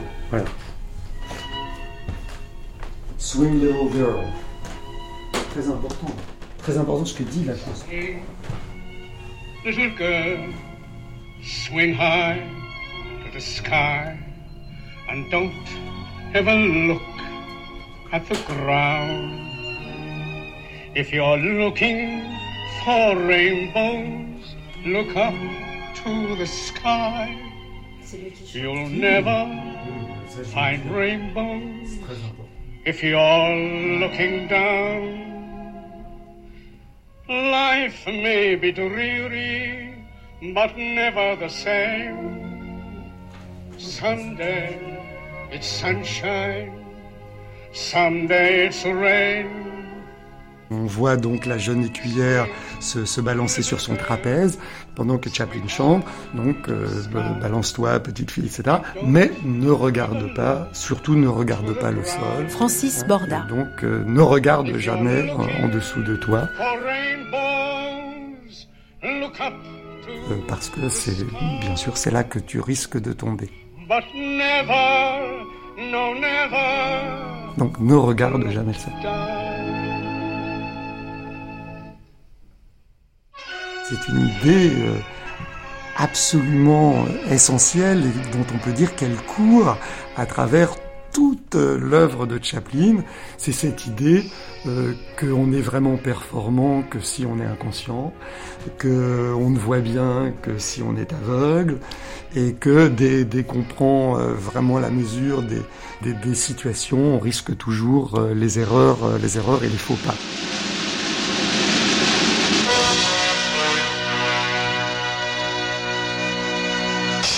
J'ai compté, euh, j'ai failli mourir dans ma vie 12 fois de mort violente. Alexandre Romanes. Je suis tombé, oui, parce que je faisais un numéro d'équilibre sur échelle libre et mes échelles étaient quand même assez hautes. Je suis tombé sur la tête. Heureusement, j'ai fait une demi-pirouette, j'ai réussi. Enfin, je suis tombé comme sur la. Il y a un proverbe Zegan qui, qui dit, qui est très intelligent L'impossible arrive. Je demandais une trapéziste l'autre jour, une fille qui a un talent énorme. Et elle dit tomber deux, trois fois, c'est deux fois c'est le minimum. Dans le cirque, si vous vous souvenez, il y a évidemment la, séquence finale où, euh, euh, à la fois, vous vous souvenez, il, doit exercer un, numéro, pas seulement de trapèze, mais de fil de ferriste, enfin de funambule. Il est suspendu au sommet du, cirque, sous le chapiteau. Et il est tenu par deux câbles euh, soutiennent. Donc il fait une sorte de haute voltige euh, et de pirouette sur, sur son fil, avec une longue perche. Et il a l'air effectivement de faire ça en toute tranquillité, puisqu'il est de toute façon suspendu à un câble. Le câble se détache et il continue à s'exercer. Donc là, on a, un élément de l'art de, Chaplin, enfin, qui est le jeu entre la conscience et l'inconscience, puisque c'est le motif même du cirque, hein, c'est-à-dire faire rire à son insu, quoi, être comique sans le, vouloir. Donc il y a une idée de presque qu'on trouve chez dans le cinéma de Bresson, c'est-à-dire l'art du comédien repose sur un retrait de la conscience la grâce est donnée. C'est le texte de Kleist sur les marionnettes aussi. Enfin, c'est-à-dire qu'effectivement, il faut un moment qu'il y ait un retrait de la conscience pour qu'on puisse euh, voilà, exercer son, son art ou tout simplement sa présence. Tout à coup, Charlot est sur son câble et réalise à un moment, puisque le câble lui apparaît devant les yeux, qu'il est, il n'est plus protégé. Donc là, tout à coup, il est pris de, il est pris de panique. Moi, j'ai fait le pire. J'ai eu les lions. Les dompteurs ils finissent avec un bras arraché ou mort. Moi j'ai arrêté. Euh, je me suis toujours sauvé avant d'avoir peur. Enfin, c'est une boutade. J'avais fait une tournée en Espagne et j'avais un lion, euh, je ne pouvais plus sortir de la cage. C'était pas un nerveux, c'était un calme, mais il, était à 1m50 de moi. Il avançait, j'ai fait, je sais pas, 30 ou 40 tours en reculant. Et alors j'ai eu deux fois grave dans la cage, j'ai eu ça. Et puis une autre fois, j'avais décidé, mon père m'avait dit ne le fais pas. Euh, c'est-à-dire que les, lions sortent de la cage et tous les lions et les tigres ils passent sur vous. Mais il m'avait dit Néron passera pas. Il va, il va. Et vous savez quand on a 20 ans, on n'écoute pas. Je l'ai fait. Et heureusement que mon père était à la porte avec une fourche. Il lui a rentré dans la gueule, là j'étais mort.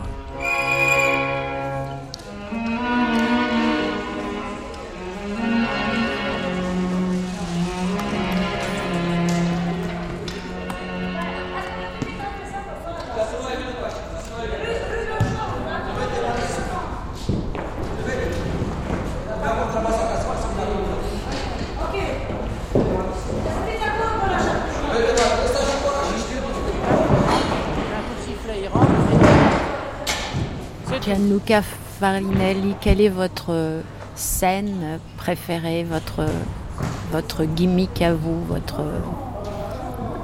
Moi, j'aime, j'aime tous les films de Chaplin, donc c'est très difficile de, trouver une scène. Euh, mais si je dois choisir une scène, euh, il y a une scène qui, détruit, qui, qui me fait une crise cardiaque toujours et c'est Chaplin euh, sur les fils euh, très haut dans les capitaux du, cirque. Quand il est sûr que, tout va bien, il a des liés avec des ficelles, donc il n'a pas peur, il peut faire n'importe quelle bêtise, parce qu'en tout cas, il y a quelqu'un qui, va, les sauver. il ne s'aperçoit pas que les ficelles ont été détachées. Et pas seulement ça, il y a aussi beaucoup de singes qui vont l'émerder.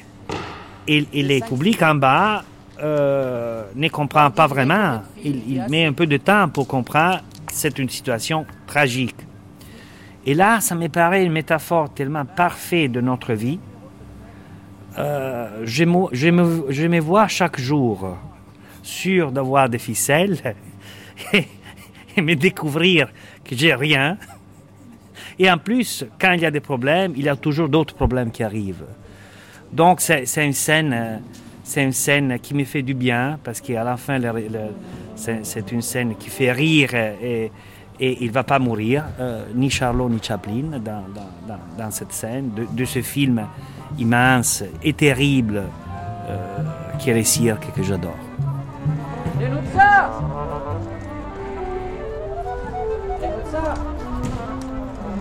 Dorel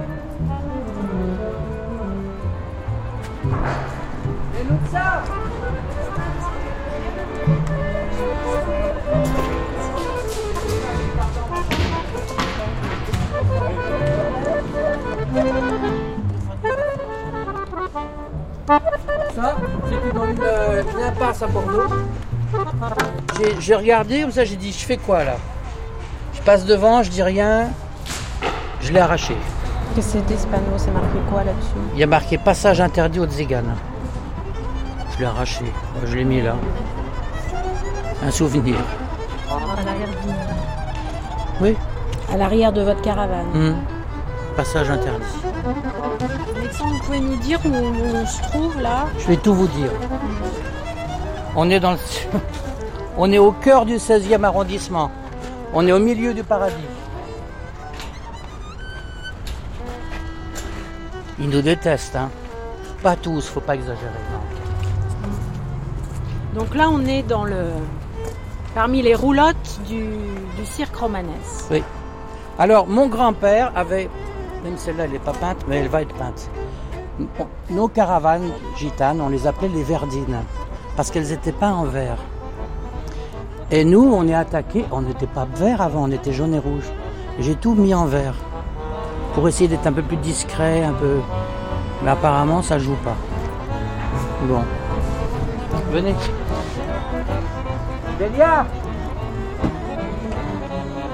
à la mort de ma mère, ma mère avait laissé la chambre de mon père. Euh, à la mort de mon père, elle a transformé la maison. Elle a repeint les murs à un moment donné parce qu'elle n'en pouvait plus. Michael Et, Chaplin. euh, il y avait trop de mémoire. sa chambre, elle n'a rien touché dedans. Elle a laissé comme au jour de sa mort. Elle a laissé la chambre exactement comme ça. Et quand elle est morte, ma mère, ma sœur Victoria a pris la commode qui était dans sa chambre. Mais dans cette commode, il y avait un tiroir qui était euh, fermé, à clé. Un petit tiroir. Et il y avait une lettre dedans. Et cette lettre, c'est écrite par un homme qui s'appelle Jack Hill. Il lui écrit une lettre en lui disant Tu sais, Charlie, j'ai lu ton autobiographie, mais tu es quand même un petit menteur. Parce que tu n'es pas né à Lambeth. Tu es né dans une caravane à Black Patch un grand site de, de, de, passage des gypsies euh, en Angleterre, sur un terrain vague en dehors de Birmingham. Mais je veux que tu le saches, parce que je sais que c'est une question que tu t'es posée pendant toute ta vie. Et moi, je peux te dire qui tu es vraiment, quelque chose que tu ne sais pas. Bon, mon père, il a enfermé cette lettre là-dedans, je ne sais pas s'il en a parlé à ma mère, je ne sais pas s'il a... Mais cette lettre-là, non, il l'a enfermée dans cette commode. Et l'idée que, que Chaplin soit né dans une roulotte, quand on voit toutes les roulottes dans son œuvre, bah, et le rôle qu'elles ont, c'est... C'est plein de roulottes. Et lui, depuis qu'il est, quand on est venu en Suisse, il y a un cirque, euh, le cirque Kenny, qui est un cirque suisse, qui tourne dans toute la Suisse et arrivent à chaque, euh, octobre, ils arrivent à Vevey. Et, et puis, il y allait, je pense qu'il n'a pas manqué une seule fois. Il faisait un plaisir d'aller voir le cirque, et puis après, d'aller dans les, dans les caravanes discuter avec les artistes. J'ai des souvenirs de lui assis là-dedans, il était chez lui dans une caravane. Il était... Euh, c'est quand même ce lien avec le cirque, c'est quand même euh, très très fort. Montez.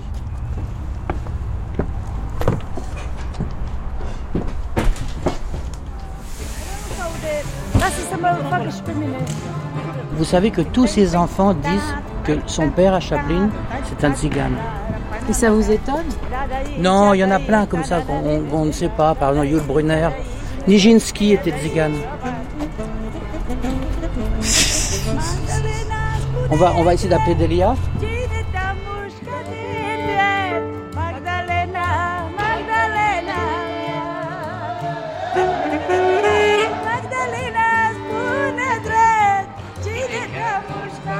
Alors, les origines tziganes. Oui, les origines tziganes. Vous y tenez, Michael Chaplin, aux origines tziganes de votre papa. Il vous, il vous disait toujours, d'ailleurs, euh, vous avez du sang roumain Oui, de Romani. Il disait que nous, on était des, des Romani. Euh, Et vous vous sentez un peu gypsy? Moi, oui, moi, oui. J'ai aucun sens patriotique. Je m'attache à aucun pays. Euh, je pense, j'aime pas les frontières. Mais je pense que c'est instinctif aussi. et, lui était comme ça, je pense. Il était, si on regarde ses films, Charlot, euh,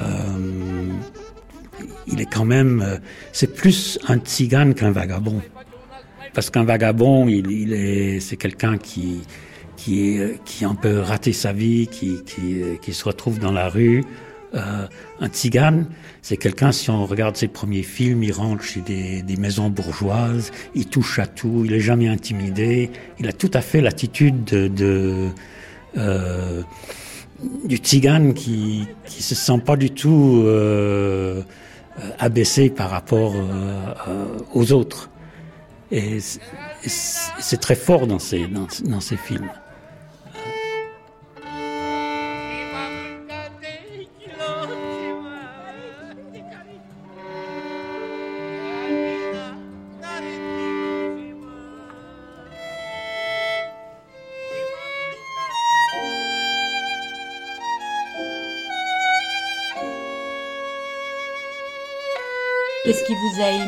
Qui étiez euh, un homme de cirque, un clown, vous qui connaissiez si bien cet univers-là.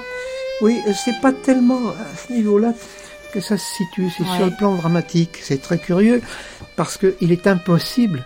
Pierre Etex. J'ai essayé, j'ai fait un film qui s'appelle Yo-Yo et qui, et qui est un film sur le cirque, certes, et, c'est reconstitué, voilà. Mais le, le, film Le Cirque, pour moi, est un film dramatique, essentiellement dramatique, et où justement il se révèle sous un jour qui est tout à fait inattendu. C'est lorsque il y a un, un, un séducteur qui vient euh, baratiner euh, euh la belle écuyère. Euh, la belle écuyère, oui, enfin qui, qui, qui, qui vient la séduire, quoi. Et lui, il se dédouble et il lui fiche des coups de pied, enfin il lui fait des tas de choses qui pourraient être très méchantes. Et en fait, ça passe comme ça très bien parce que c'est le parce qu'il se dédouble et cette idée de la vengeance qui est proprement intellectuelle et qui d'un seul coup devient physique est une chose qu'on n'a jamais vue auparavant euh, sous cet angle-là.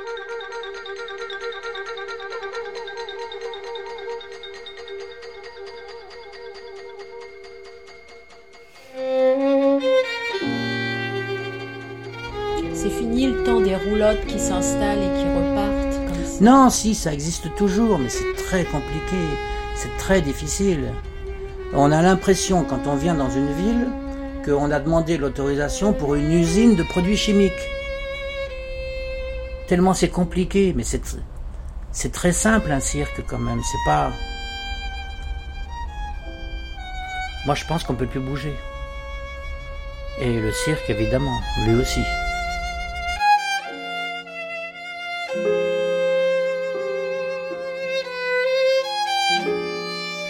Il est seul maintenant. C'est presque un désert. Il n'y a plus que le sable.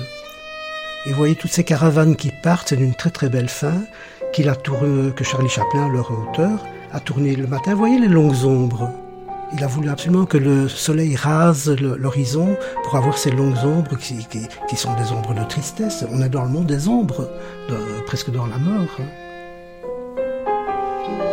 La poussière encore un peu de, des caravanes qui viennent de partir.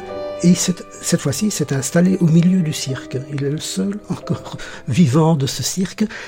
Quand tout le monde est parti, là, il se met au centre. Il se met au centre du cercle. Et il ramasse euh, une étoile avec laquelle le film s'est ouvert. Et vous voyez, c'est comme un cartoon. La manière dont il, sa silhouette s'éloigne à l'horizon, mais on dirait euh, un dessin animé. C'est cette manière de marcher. Il n'y a que lui qui peut faire ça. C'est inimitable.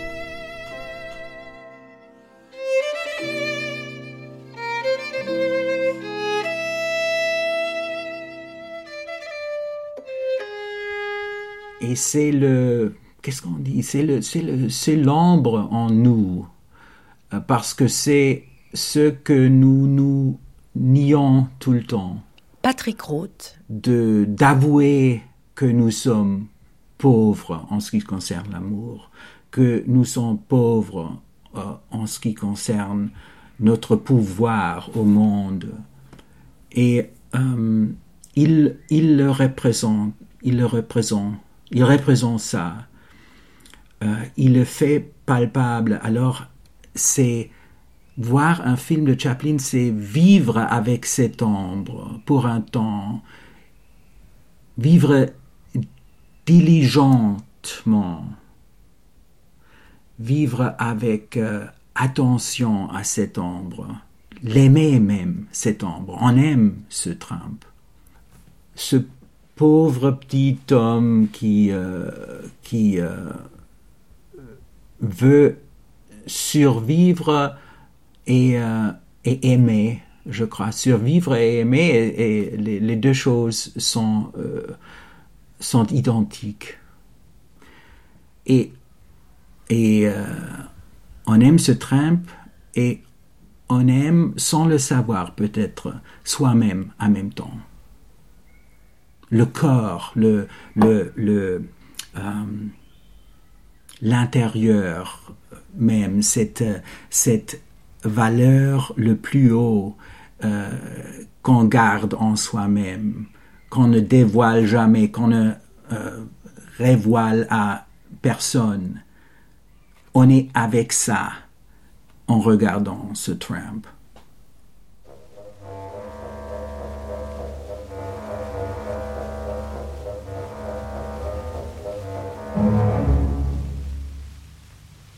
Moi, je sais qu'à l'époque, mon père m'avait emmené voir. Euh, le film venait de sortir, donc j'étais tout, tout môme. Et il, m'a emmené voir euh, Modern Times et la nuit, je pleurais. Ma mère a dit, mais tu l'entends, il pleure, elle dit à mon père, et, et elle vient me voir. Et elle me dit, mais qu'est-ce qui t'arrive? Et je lui dis, il est malheureux, Charlot. Et elle me dit, mais non, tu as bien vu, il part, il est... Non, non, non, il est malheureux. Et ça, je ne sais pas qu'est-ce qu'il y a. Il y a un plan dans lequel euh, il lui dit, smile. Il faut... Mais on sent qu'il lui dit ça pour faire passer le poisson, quoi. Et ça, ça c'est terrible. Oh, il a tous les subterfuges, hein, cela dit. C'est quelqu'un qui, même s'il n'était pas sincère, avait en lui profondément quelque chose qui était d'une subtilité rare et qui était très émouvant. je pense qu'il a dû souffrir beaucoup. ça on le sait dans tous ces récits, on, le sait. Mais il en a tiré un profit mais remarquable et, et c'est pas démonstratif, c'est ça qui est bien. Il ne se raconte pas. C'est le personnage qu'il a créé qui raconte. Ça, c'est. pas beaucoup de gens capables de faire ça. Hein. Oh, aujourd'hui, c'est fini. Finish. Finish. Finish.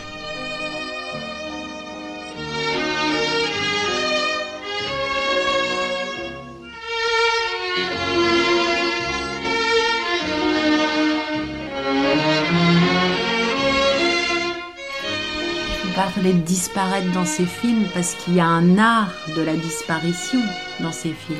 Quand il s'en va, il s'en va. Ah oui, à, la, il s'en va à la, distance, dans la... Euh, sur la route. Sur la route, oui. Hmm.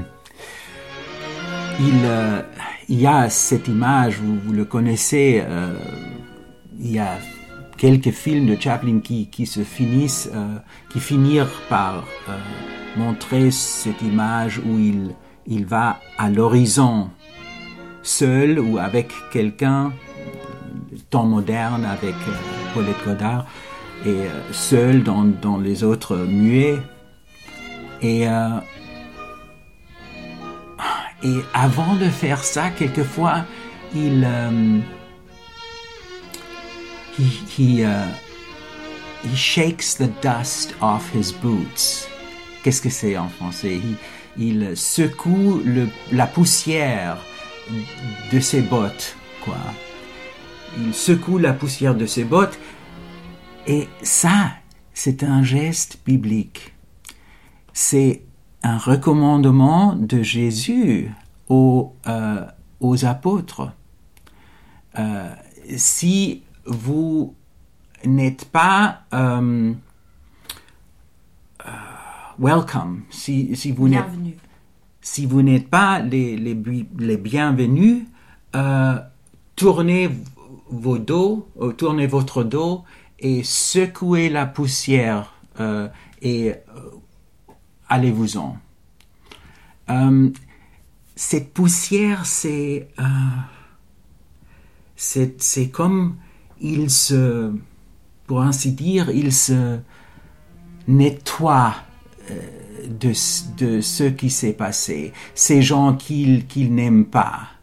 Il se renouvelle, il se, il se remet dans la poussière même, il, il se crée de la poussière même et en allant au horizon, euh, il va dans la future où on pourrait voir le prochain film, le prochain conte, la prochaine histoire qu'il va nous raconter.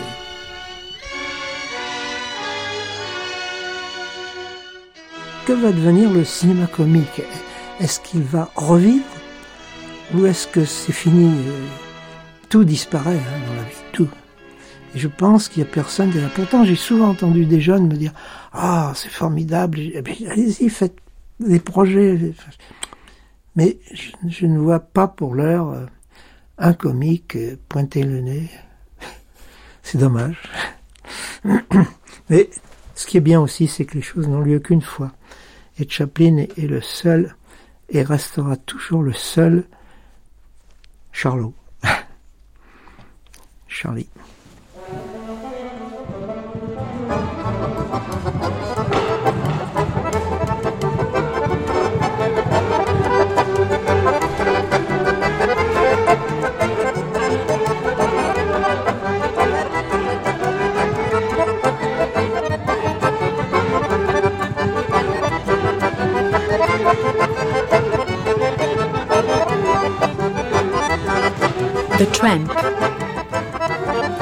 Michael Chaplin, fils de Charlie Chaplin, Pierre Etex, clown et cinéaste, Simon Callow, comédien, David Robinson, biographe, Francis Borda, professeur, Pierre Paché, écrivain, Serge Bromberg, producteur, Sam Sturze, conservateur, Manfred Flugueux, historien, Gianluca Farinelli, directeur de la Cinémathèque de Bologne, Bruce Lawton, collectionneur, Yves Durand, vice-président du Chaplin Museum, Éric Bulot, cinéaste, Patrick Roth, écrivain, N.T.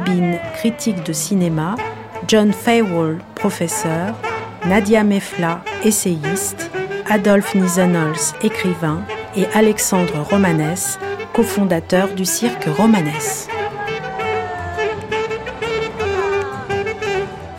La voix de Charlie Chaplin est extraite d'un entretien avec Richard Merriman, enregistré à Vevey en 1966 et restauré par Jean-Marc Potry. Voix Aldo Thomas et Laurent Lederer, Maxime Le Gall, Thierry Beauchamp et Philippe Morier-Genoux. Tous nos remerciements à Madame Richard Merriman, à Kate Guyonvar et Arnold Lozano du Chaplin Office et à TCM Cinéma pour l'archive Johnny Depp. Attaché d'émission Sarah Jiquel et Milena Aelik. Enregistrement Alain Joubert. Mixage Jean-Marc Potry, Manuel Couturier. Une émission de Christine Le Cerf et Angélique Thibault. Il paraît que dans la langue cigane, le mot lendemain n'existe pas. Hmm. Non, et puis il y a des, y a des, c'est une langue très pauvre. C'est une langue de survie. Et alors, par exemple, euh, police et diable, c'est le même mot. Mais le plus joli, c'est euh, le ciel donné et Dieu c'est le même mot aussi. Le ciel donné et Dieu, ouais, ça c'est beau.